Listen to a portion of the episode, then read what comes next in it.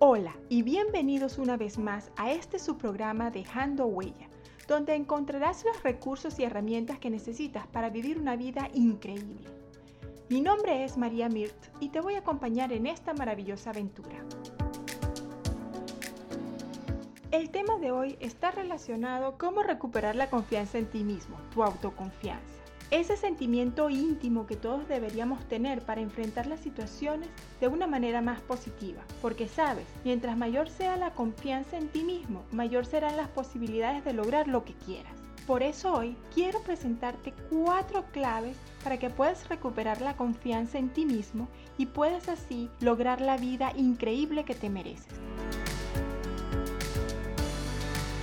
La clave número uno es reconoce y acepta tus dudas. Aceptar que tienes dudas es el primer paso para recuperar la autoconfianza. Es normal que sintamos dudas cuando vamos a tomar una decisión o cuando nos vamos a enfrentar a alguna situación específica. Pero no pasa nada. Ese sentimiento es el que nos hace recordar que somos seres humanos. Por eso es importante que no trates de silenciar tu mente cuando te surjan dudas.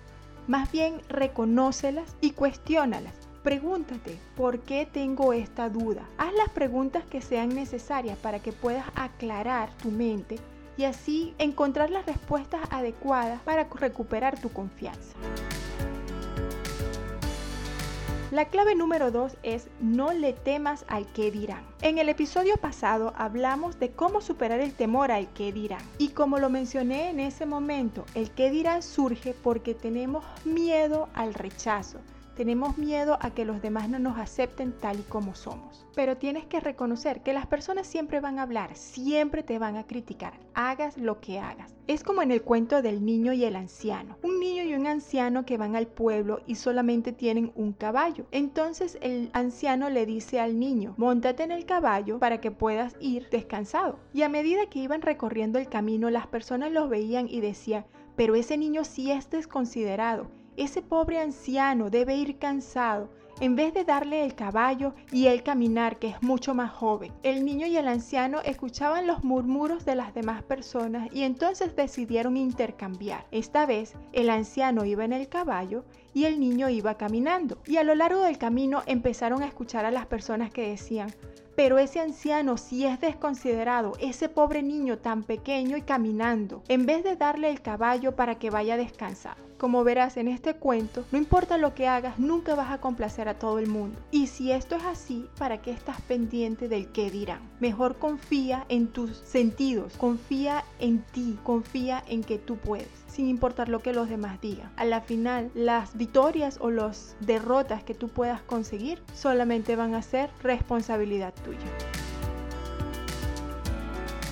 La tercera sugerencia es créetelo. Tu cuerpo va a reaccionar en función de lo que tu mente genere. Tus pensamientos son la base fundamental para que puedas lograr lo que tú quieras. Si en tu mente hay confianza en ti, tu cuerpo va a actuar con confianza. Así que párate frente al espejo y dite a ti mismo, tú puedes, tú puedes lograrlo, tú puedes hacer lo que tú quieras hacer. Haz este ejercicio diariamente hasta que te lo creas. Cuando tu mente lo crea, entonces tu cuerpo va a actuar de esa manera, va a actuar con confianza, con seguridad en sí mismo. Esto también te va a ayudar a salir de tu zona de confort, porque es fuera de la zona de confort donde el éxito sucede. Si quieres entablar nuevas relaciones, pero no sientes la confianza de que puedes hablar con extraños, te reto a que salgas de tu zona de confort. Párate en la estación de autobuses y habla con la persona que tengas al lado. Te sorprenderás de la cantidad de gente que va a ser capaz de conectar contigo, pero también encontrarás muchísimas personas que tienen tanto miedo como lo puedes tener tú al momento de entablar la conversación. Y esto es normal porque tú no eres el único que siente esa inseguridad o esa falta de confianza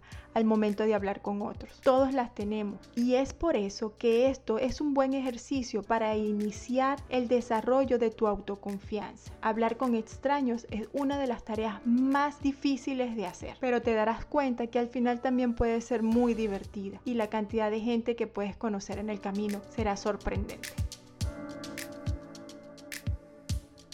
La cuarta y última clave es pensar en lo peor que te pueda pasar. Cuando pensamos en lo peor que nos puede pasar al tomar alguna decisión o hacer algo, estamos reduciendo el grado de incertidumbre. Y al reducir la incertidumbre nos sentimos más confiados, más seguros de actuar. Además, que esto nos ayuda a crear mentalmente las posibles respuestas de cada posible situación que se presente. Así que si estás inseguro de hablar en la próxima boda de tu mejor amigo, piensa en lo peor que te puede pasar. Esto te va a motivar y te va a ayudar a esforzar para que ese posible fatal resultado nunca suceda.